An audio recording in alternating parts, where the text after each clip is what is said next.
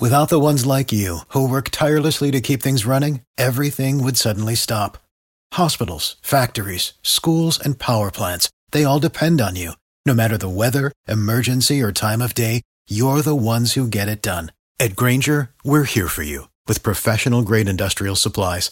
Count on real time product availability and fast delivery. Call clickgrainger.com or just stop by. Grainger for the ones who get it done. Good morning. I'm Rich Jones. It's Thursday on Jacksonville's Morning News. Top national story. I'm going to have 535 letters strapped to the landing gear in, in boxes. It was his special delivery to members of Congress that caused a scare at the Capitol as that guy was able to, he's a mailman from Tampa.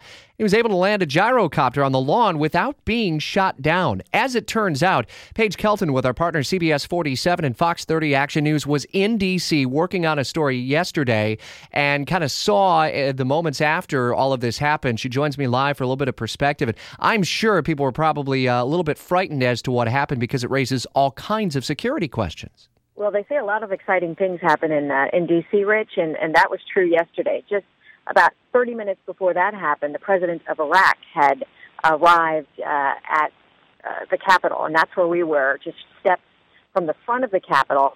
The helicopter, the, the gyrocopter, came in behind the Capitol, and uh, we're the only local station that has a Washington bureau. And I was working with a photographer from the bureau, uh, and when the SWAT team immediately took off, he looked at me and he said, "That's not typical." So we ran after them uh, we saw uh, Secret Service running out of the Capitol down to the lawn, which is just kind of down the hill behind.